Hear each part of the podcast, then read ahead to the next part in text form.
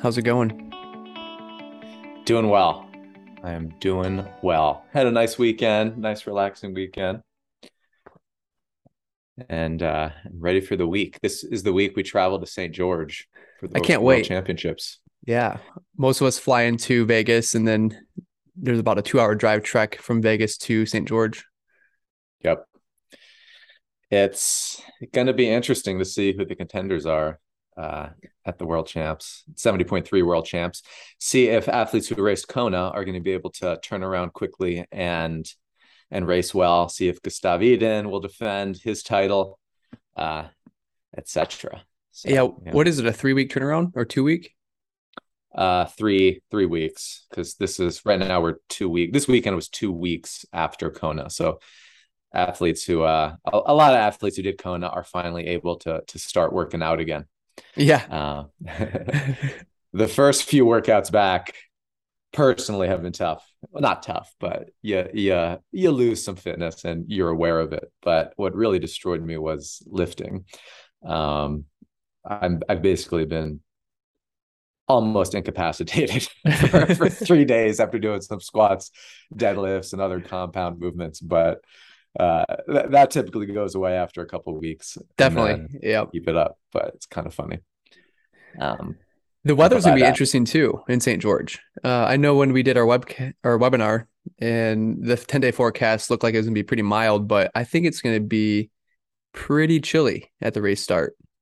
It it is a lot of the athletes we coach are kind of freaking out um, because so the women, it seems like they're going to have it worse than the men. The women are racing on Friday, men on Saturday.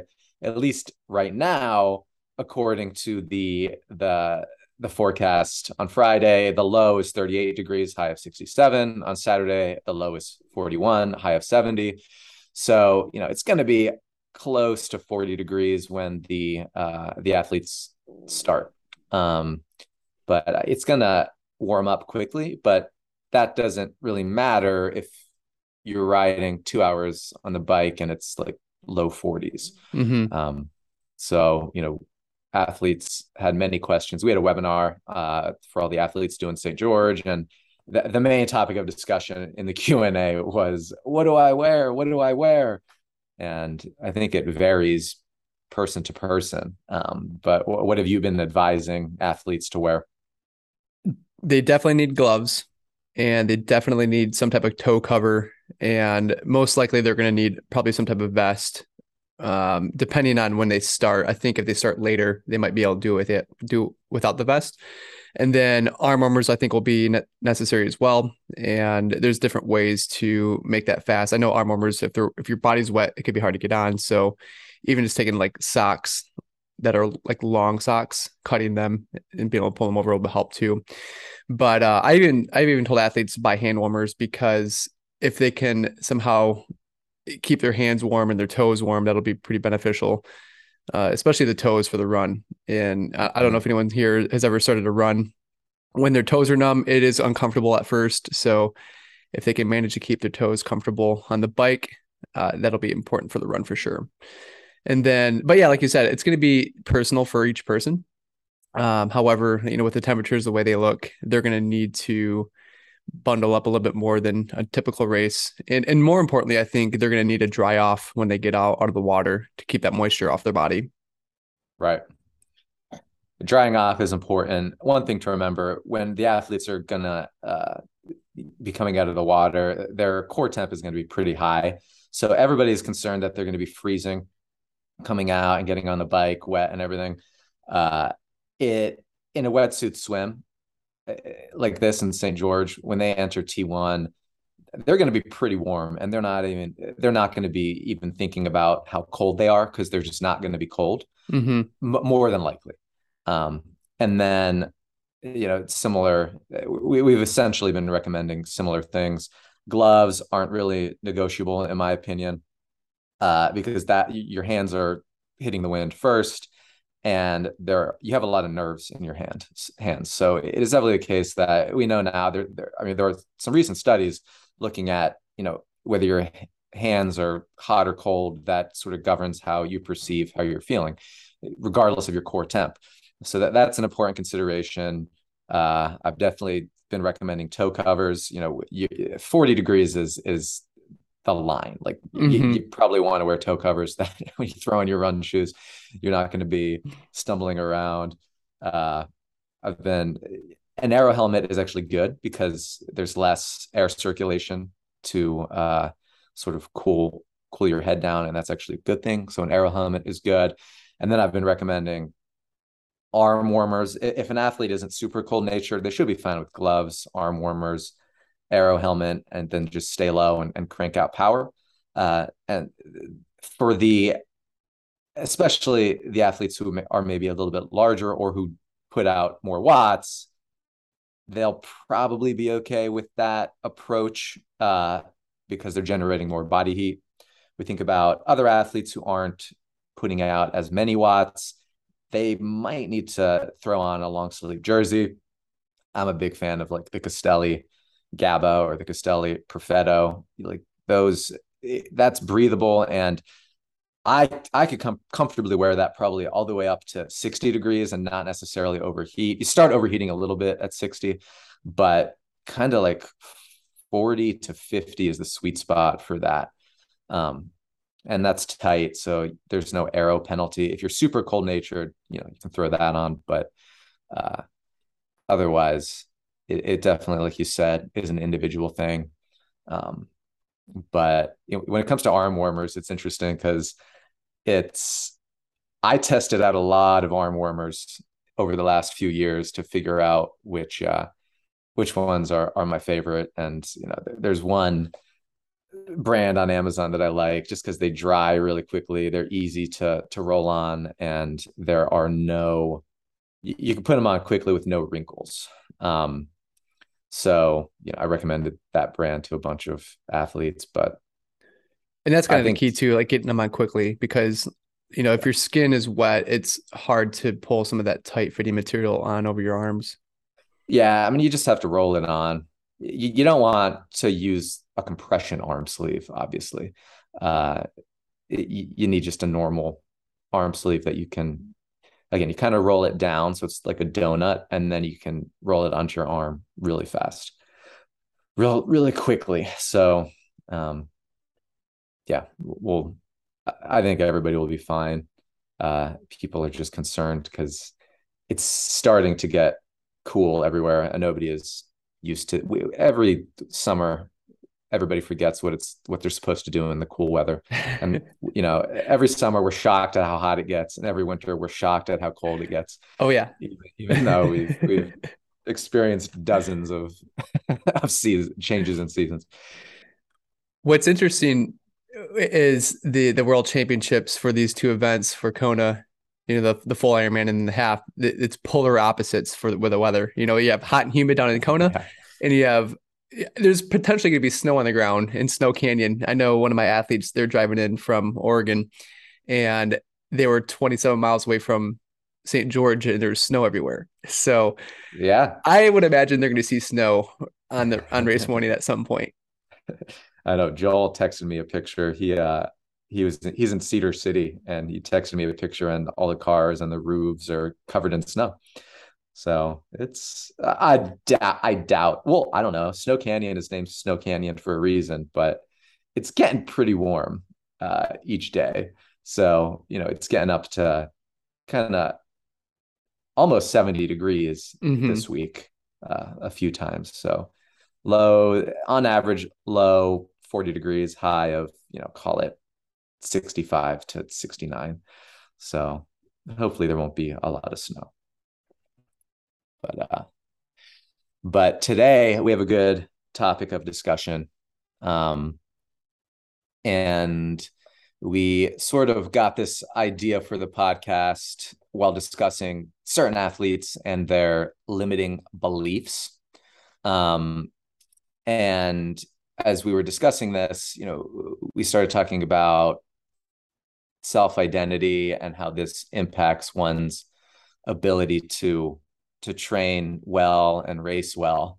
Uh, and specifically, we, we we want to talk about how you know an athlete's sense of self-efficacy is influenced by the labels or stereotypes others often mistakenly apply to to them and how late athletes apply certain labels to themselves or view themselves in, in certain ways and and how these labels or overly simplified categorizations all influence how athletes view themselves um, because how we view ourselves definitely impacts how we we train. And when we think about self-efficacy that's essentially one's belief that they can improve or that they can consciously eh, that they have the ability to get better. So it's somewhat related to that growth mindset.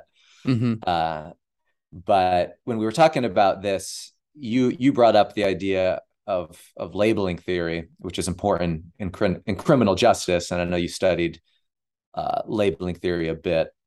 So what what's the gist of that? Yeah so you know in my past life i worked in various roles that interacted with law enforcement and in college you know we learned about labeling and this is where in sociology or criminology where people are deemed like a criminal be- based on certain aspects. And if a person believes this when they're labeled that they become that. And you know whether they're a student in school and the teacher might label them as a poor student or like in the criminal justice environment if they're labeled as a criminal they kind of become that and I thought this would be interesting to talk about because we talked about, like you mentioned, several athletes that may believe they can't improve on something because, you know, they started the sport at a certain time in life. Uh, for example, a lot of people start swimming later on in life and they might you know think they're labeled as a, an adult onset swimmer and they think their potential is max at a certain point where there's always going to be continuous improvement.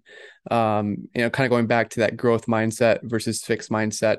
You know, we got to make sure we are eh, being careful with how we perceive ourselves because, you know, if we're confident in our abilities and we continue to work hard at them, we can definitely improve.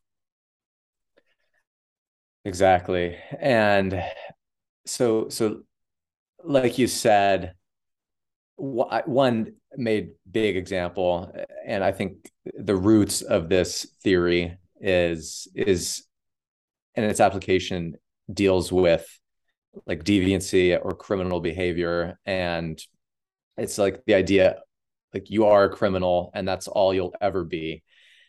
And then because this person is fed this idea the person becomes a criminal and they view because they view themselves as a criminal. That's what external actors are feeding them, mm-hmm. and and they fulfill that. So really, so labeling theory it explores how self identity or self conception and how we behave is determined or influenced by others and and also influenced by ourselves and how others and ourselves classify us. And this labeling is is associated with self self-fulfilling prophecies and stereotypes. Um so it's important to remember that you know it is both ourselves and others influencing how we see ourselves.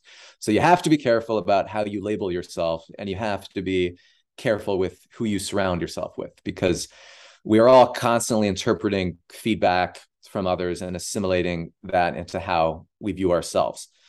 And again, this how we view ourselves directly impacts our sense of self-efficacy and our ability to achieve anything is related to, to self-efficacy. I mean, if we're going to distill the ability of somebody to be successful into one thing, I think it's their sense of self-efficacy because it affects everything you do. Mm-hmm. it it, determines the beliefs you hold and and, and or, or, the beliefs we hold impact our sense of of self efficacy and really self efficacy is our belief in our power to affect situations and um, improve. And it also impacts our propensity to invest in certain areas like education if we think that you know knowing more can will impact our ability to achieve things well maybe we'll pursue an education whether it's you know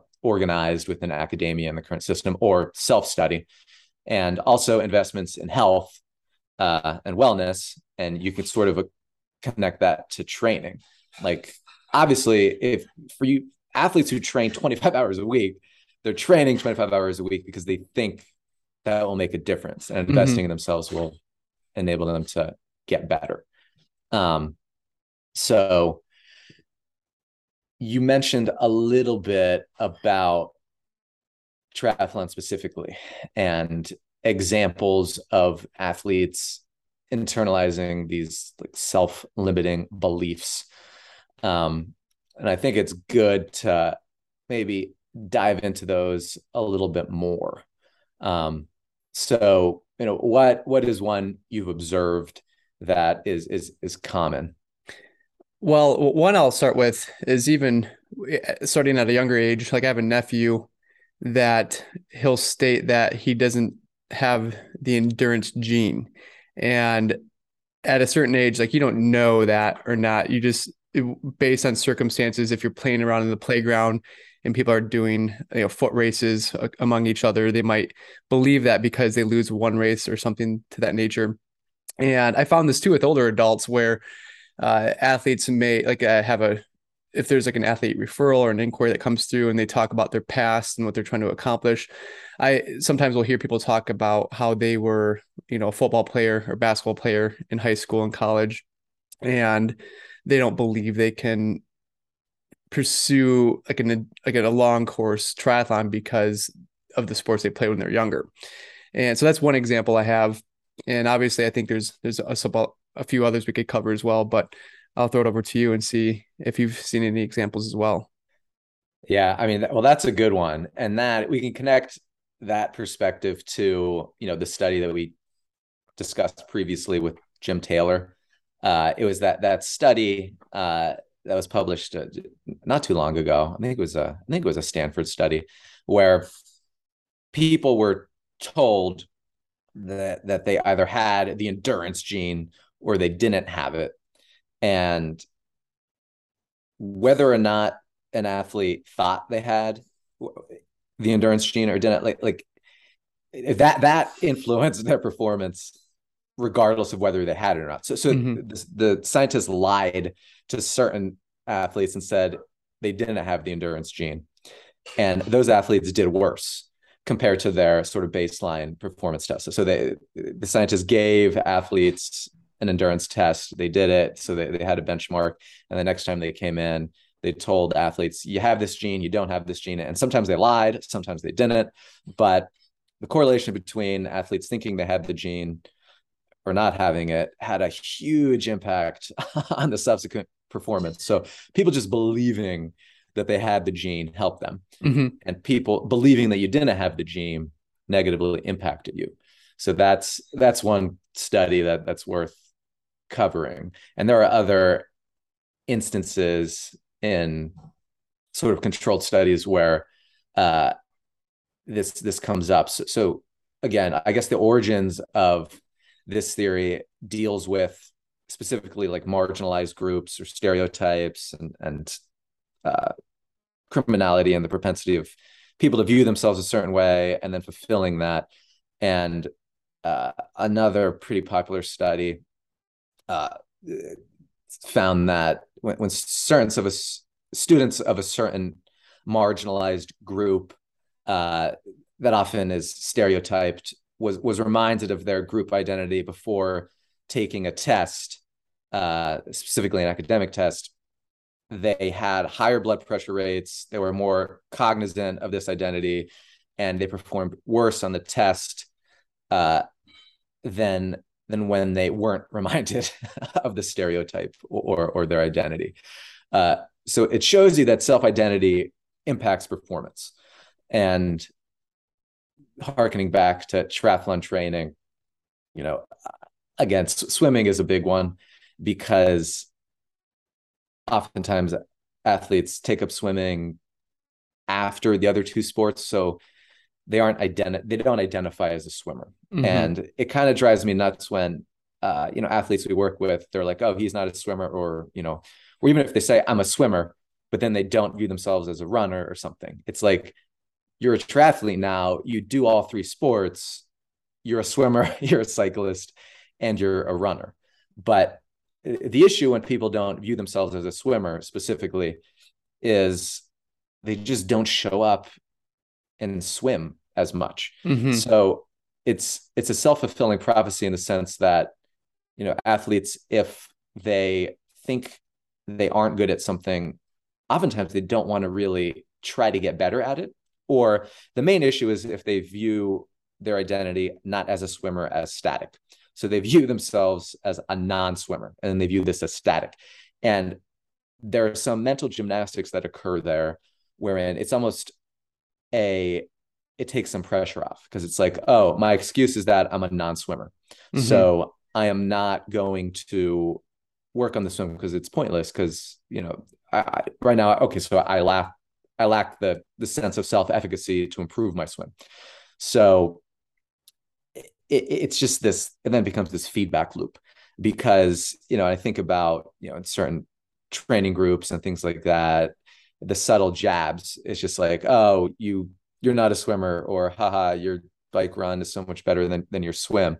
Like these things add up in our minds, and it it definitely impacts one's self-esteem and it can also lead to self-deprecating tendencies and we have to be careful about debasing ourselves uh, even if it's playful because it will impact training and it will impact your ability to progress because you don't see ability as this plastic thing that you can impact. Um, so it's, I think that humans in general have the propensity to just label in in just grossly oversimplified ways. And and that's the issue because i mean humans are designed to categorize things and label things but the truth is that's a lazy way of viewing the world. And it it dispels all critical thinking. It's like he's a non-swimmer and he's always going to be a non-swimmer he's going to mm-hmm. stuck at swimming forever. Or you know this person didn't run growing up. He's a little bit heavier he's never going to be a runner and i view him as just always being a swim cyclist and then he'll I'll catch up to him on the run and pass him or something. It's like these categorizations are, are silly. and it, it it it made me think about and I think that we sort of approach this podcast in a humorous way, but it's like are you in the long course camp or the short course camp? I know we had a coaches and coffee where we discussed our preferences for long course or short course and you know you had to pick a side and you know it's it's silly to have to pick a side you know mm-hmm. uh because everything is is ideas and and how we you know our abilities in certain disciplines they're they're kind of fluid they, they can change whether we work on them or we neglect them um so that's not it's not a good thing to uh to label yourself yeah, and this can be broken down in many different ways. There, like even from the example of swimming, you know, there you have obviously pool swimming, and then you have open water swimming. And I've even met swimmers that grew up in a pretty competitive environment that will classify themselves as not being able to swim well in open water, and you know, just believing that they tend to maybe swim worse, or they don't. You know, it kind of that that same loop that you talked about they may not work on their tactics and the skill set in open water to help improve that swim. Yeah, for sure. Um, they, if you label label label yourself as a non-swimmer, non-biker, or, or non-runner, it's going to show up in in your confidence or lack thereof, and you're not going to think necessarily that you have the the ability to exert control over your motivation to actually do the work. Um, so that that's a big one. That's that's one of the pitfalls here. Um, if you identify yourself as a non something, you're going to sort of half ass it. You're going to view the swim as a necessary evil, or you're going to mm-hmm. view the run as a necessary evil. And you're not going to do the little things that end up making a big difference. So we often talk about the need to train like a swimmer. And that means learning flip turns. That means, you know, not just hopping in the pool and swimming endlessly. You know, that means having specific goals in each workout, swimming structured workouts, learning other strokes are good because you end up viewing yourself as a swimmer and self identity matters um, because it's going to impact self efficacy. And so it, it, that's one. The swimmer it, concept is obvious. And then it also, in running, I found that the athletes who are the best at running, they want to run a lot, and the best runners run more. Uh, it isn't necessarily the best swimmers swim more. I, I will say, say, that a lot of the former collegiate swimmers despise swimming; they don't ever want to do it. But uh, runners want to run, and they want to run, so they run. So then they're they stay very good runners. Um, whereas the opposite is also true. If people don't view themselves as runners, r- running gets a, a bad rap, especially among people who didn't, you know, run growing up or do, you know, run high school track and cross country because it was seen as their sports punishment. Right. Uh, so, and, you know, if there are a lot of potentially negative connotations that come with with running but uh you, you can't have you can't in really internalize those that, that negativity surrounding any discipline. You have to view the discipline in a light that will inspire you to show up every day focus on getting better and comparing your ability in that sport to to your own ability in that sport you know a month ago six months ago a year ago five years ago. And don't compare yourself to others. It's it's just the best way is to you know just look at your own toolbox look at your own abilities and, and try to improve those in, in the, the most efficient and productive manner possible. Um, but yeah so so there's there's a lot here but the other piece of this is you know who who are you surrounding yourself with? And i'm really careful in in not conveying that an athlete's ability in any sport is static because they can always improve. I mean as a coach you certainly have to be honest with athletes. And mm-hmm. if they're you know miles behind in a certain discipline you know you can't ignore that or sugarcoat it. You have to be realistic and be like okay you're finishing at the bottom 25% of your age group in the bike whereas you're in the top 25% and everything else. It's like we have to figure this out. You're lagging behind on the bike so let's bring your bike up to a comparable level as your swim and run. And framing it like that is better than like, oh wow, your bike sucks. Just like you better buy speed or you know, you better just get really far ahead on the swim and hang on for dear life or whatever. So um, you know, it's it's important to tread lightly around this whole thing because humans we form our own self belief based on how we think others view us. And, and that's the biggest pitfall. Um, you know we have to kind of be objective and look at our own abilities and also view them as as fluid. Because if you overly simplify things in a black and white way that's not good no matter the topic.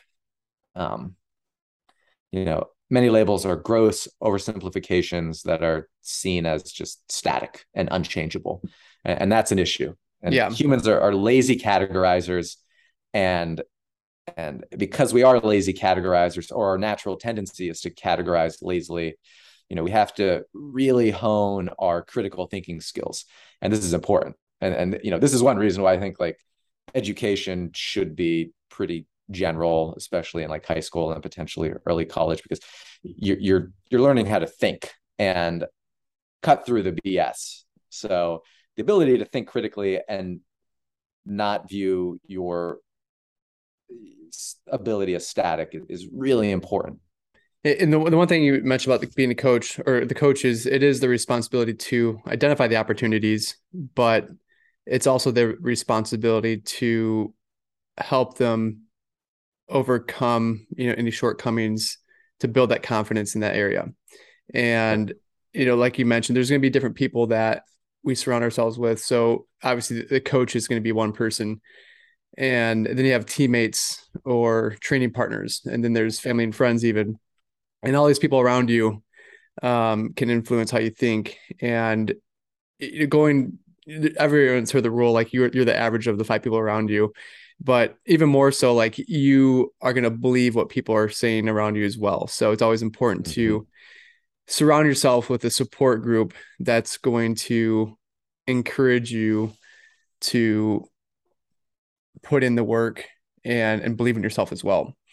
Um, and you mentioned like kind of the static mindset like you know everyone's heard of the growth mindset and a fixed mindset there there's so many examples with athletes that may have never been the best athlete you know everyone's heard the story about michael jordan he was cut from a high school basketball team and is up, you know one of the best basketball players in the world or er, ever to be around and while there may have been a certain level of skill and talent everyone knows the amount of work these athletes put in to get to their level. And that's what it boils down to. Like if there is an opportunity, you just have to work at it. Yeah, hard work beats talent if talent doesn't work. is that yep. how it goes? so, and that's true. Um, you know, certainly to win Kona or to win a gold medal at the Olympics, you need both talent slash genes and of just a, an obsessive work ethic. Uh, you know, Kobe Bryant is another one who is often, you know, lifted up as just somebody who who was a cleaner and he he outworked everybody He's just like a maniac he did mm-hmm. whatever mm-hmm. it takes to win and for certain people yeah i mean they might need to adopt this this sort of killer mentality Whereas other athletes, you know, they might have to focus on nailing uh, triathlon training or endurance training in a more balanced way because they don't necessarily want to sacrifice time with family or you know other domains of their life but the idea is still the same. It's like you can still improve within each discipline within the time you have available to train.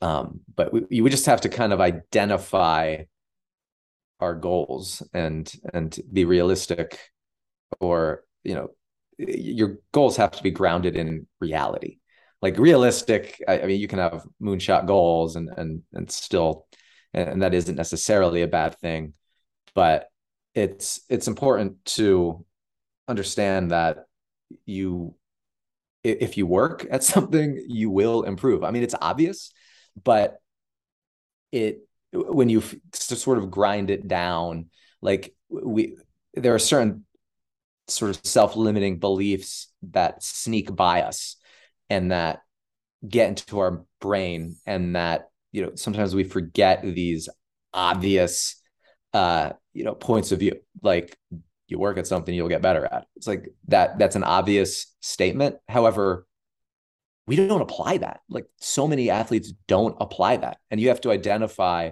your sort of your pitfalls or, or what are the your orientations towards certain disciplines. Like what wh- where is your mental game weak and and how are your beliefs these subtle beliefs these subtle labels that you're applying to yourself how are they manifesting in training and how are they holding you back mm-hmm. and that's really what we're talking about because oftentimes we're blind to these or we don't realize how toxic constantly telling yourself that you know oh i hate running or, or, i hate cycling or or you know i didn't swim as a kid so i'm never going to be a strong swimmer.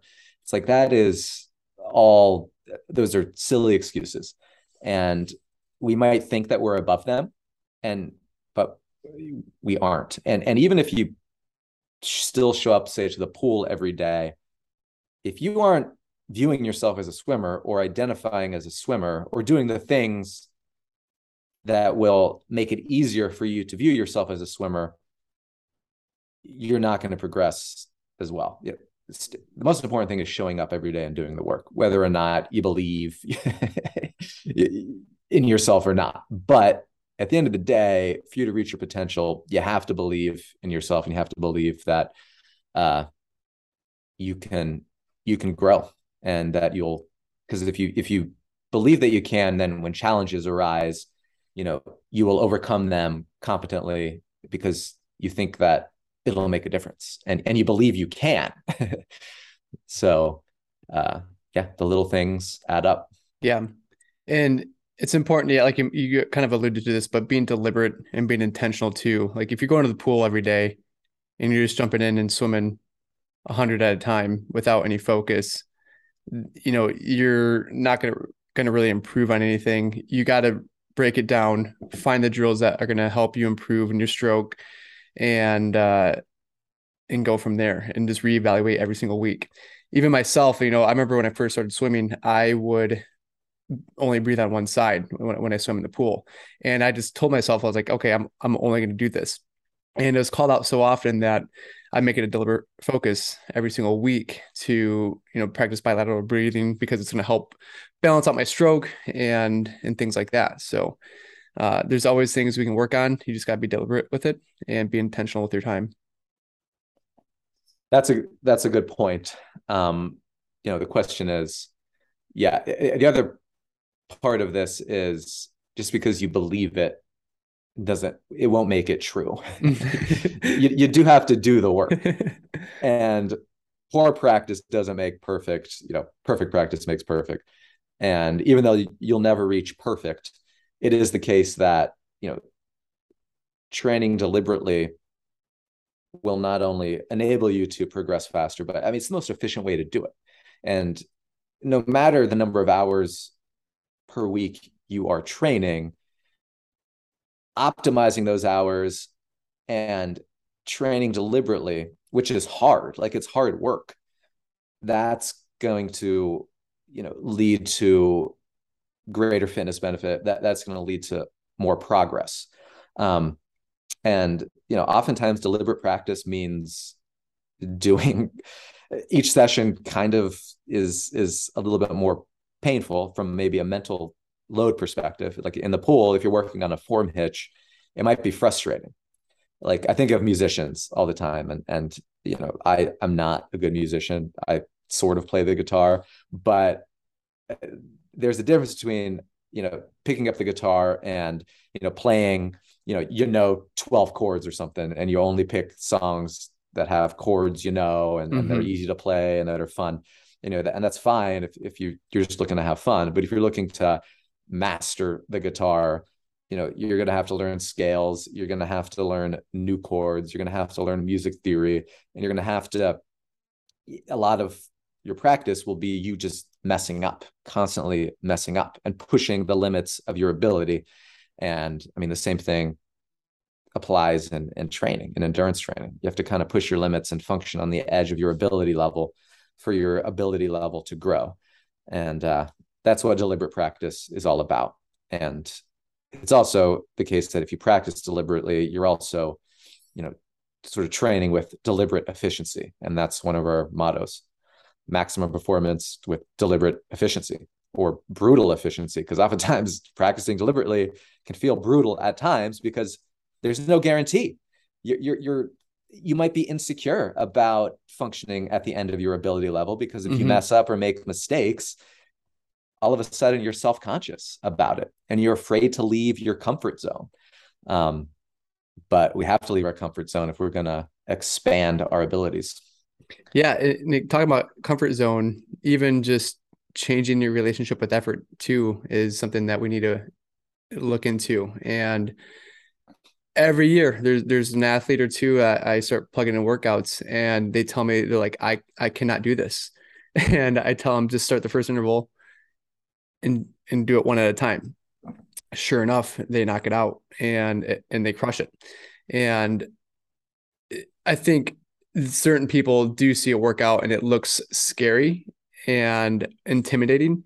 Um, but once you start completing the work week after week, then you become more comfortable with what what you can actually accomplish and the confidence builds from there. That's a good point. There, yeah, I mean, there are countless athletes who who have said, "Wow, I mean, I looked at this this workout and I I didn't think I was going to be able to do it, and and I did." And you know, you you and I and, and the other working triathlete coaches, we don't just prescribe workouts with, with the you know the idea we never really prescribe a workout with the intention of of having the athlete fail at the workout. There are certain workouts, especially in swimming, where the model is like you have to do this at a certain effort until you fail. Mm-hmm. Then you take a break and then you keep going, or, or the workout is designed for you to fail. You know, we don't do that, but uh, there's a rationale and science behind you know the workouts we're prescribing. And if you're recovered and if you're doing everything right and you're not sick, yeah, I mean, you're going to be able to accomplish every workout we we prescribe. But you know, it certainly is the case that if if you are sick or you're you're missing out on recovery or sleep or you're not fueling well, yeah, I mean, you might have to sort of bail on a workout, or it's wise to to bail on a workout in certain cases. But you know, in general, that that's not the case, and uh, um, certain workouts should should be challenging. I mean, the goal isn't to simulate a race effort necessarily in in, in workouts, but uh, you know, we definitely need to push the limits in training so that when the race rolls around, we aren't mortified of the pace prescription. Mm-hmm. because especially if one is a new athlete or they don't have a background in swim bike run or some other sport where you know they're pushed they don't even they don't realize truly how hard they can go or what you know finishing a race with nothing left in the tank actually feels like um you know i mean and there are ways to sort of over time an athlete will realize this you know you look at threshold heart rate like certain intensity zones don't lie. Like we know based on you know tests what, what you can do but a lot of athletes you know especially when with before the ramp test which is pretty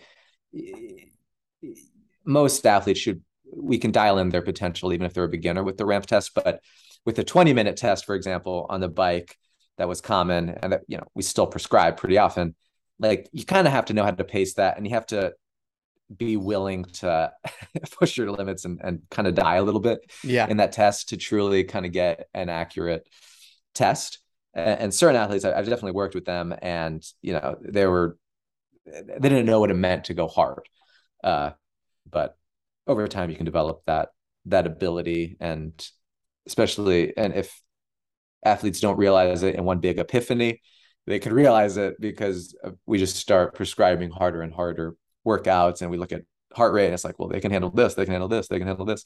And then all of a sudden they're like wow i can go way harder than than i think i could. Yep. Yeah and and that's a good point too and if there, there's the occasion where people look at a pace or a threshold and they they think they're that's marked in stone and they can't go anything beyond that. Um, I, don't ever want to tell someone to lie to an athlete, but there's been times where I've been running with someone and I lied about the pace they were going because they thought in their head they could only go X pace. So I told them that's the pace they're going, even though we were going faster. And once we completed like an interval or whatever it was at the time, I told them the pace they were actually holding. And then they believe they're the, the new standard set at that point. Um, you know, you can play mind tricks like that, but obviously they're, they're like you mentioned, you can't cheat fitness, but when athletes are newer or less experienced with how hard they can push their body, uh, you can play some tricks to kind of get there too. Yeah, that's a good point. Um, and I don't know, somewhat related. You know, we're thinking about, you know, looping it back to the sense of of self efficacy, and you know, maybe that those athletes they didn't think that they had, they didn't believe they had the capacity to, you know, hit this certain certain pace target. Um, and you know oftentimes if people don't think they have the ability to improve or they, they don't think that they have the ability to hit a certain pace target then they'll completely just shy away from even trying um because it's you know it's a difficult task but but i also think that it's it can also be productive for athletes to look at their strengths and use those to feel good about potentially maybe their ability to improve in a domain that they're weak in. Mm-hmm. Because you're like, oh, I was able to reach a high level of fitness or whatever, and, and cycling, surely I can translate that to running. Um, and that might inspire them to to do better. And, and so so look at maybe areas where you have a, a higher sense of or, or belief in self-efficacy. Again, your ability to do the things necessary to improve or you know reach a specific goal and and trick kind of trick your mind if you're lacking confidence in an area use areas that you're strong in as mo- motivation or inspiration to attack a weak goal i'm not saying just always only do the the discipline that you're you're strong in because a lot of athletes do do that and they they shy away from the difficult stuff that will enable them to improve in weak areas. Um, but uh, you know, it's it's good to highlight your strengths also, not just your weaknesses, which we're kind of talking about here. You know, that your your belief to improve in, in weak areas. Like don't don't forget about how far you've come in other areas. Yeah. And when you think about like your strengths too, think about the time that you've put in to get there and that can kind of put it in perspective with how you can get your opportunities to the same level. Yep. For sure. For sure. Well, you know, all of this is good. And, and when it comes to working triathlete, um, you know, we have dozens of athletes, a couple hundred athletes and on the on the team.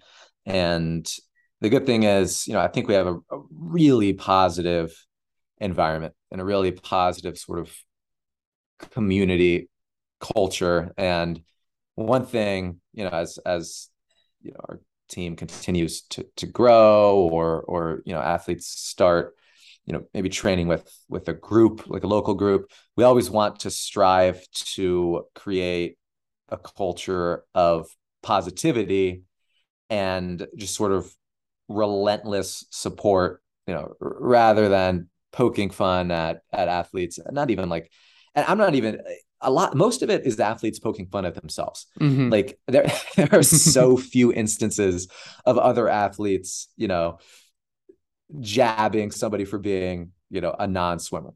I mean it exists it's there but it's it's just not productive to do that. And and you know most of the times a lot of athletes their personalities are one of just kind of fun and and jabbing light jabbing or light ribbing is is part of it. Or you know we also look at like spouse dynamics like husband wife like they have different relationships and and you know sometimes spouses like to poke fun at each other for the for their quirks or whatever.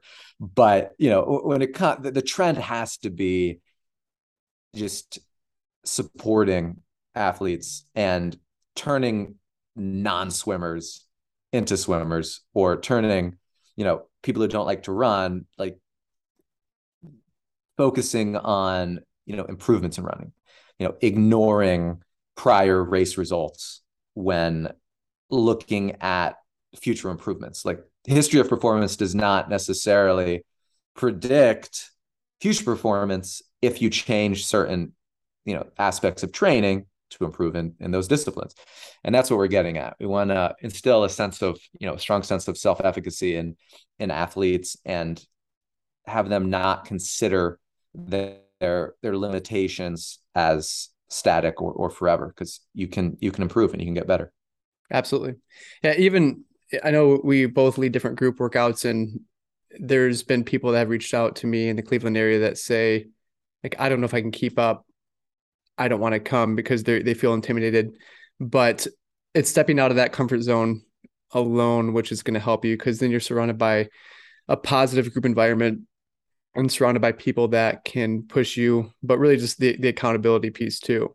And once you start layering that on top of each other, uh, the gains will come.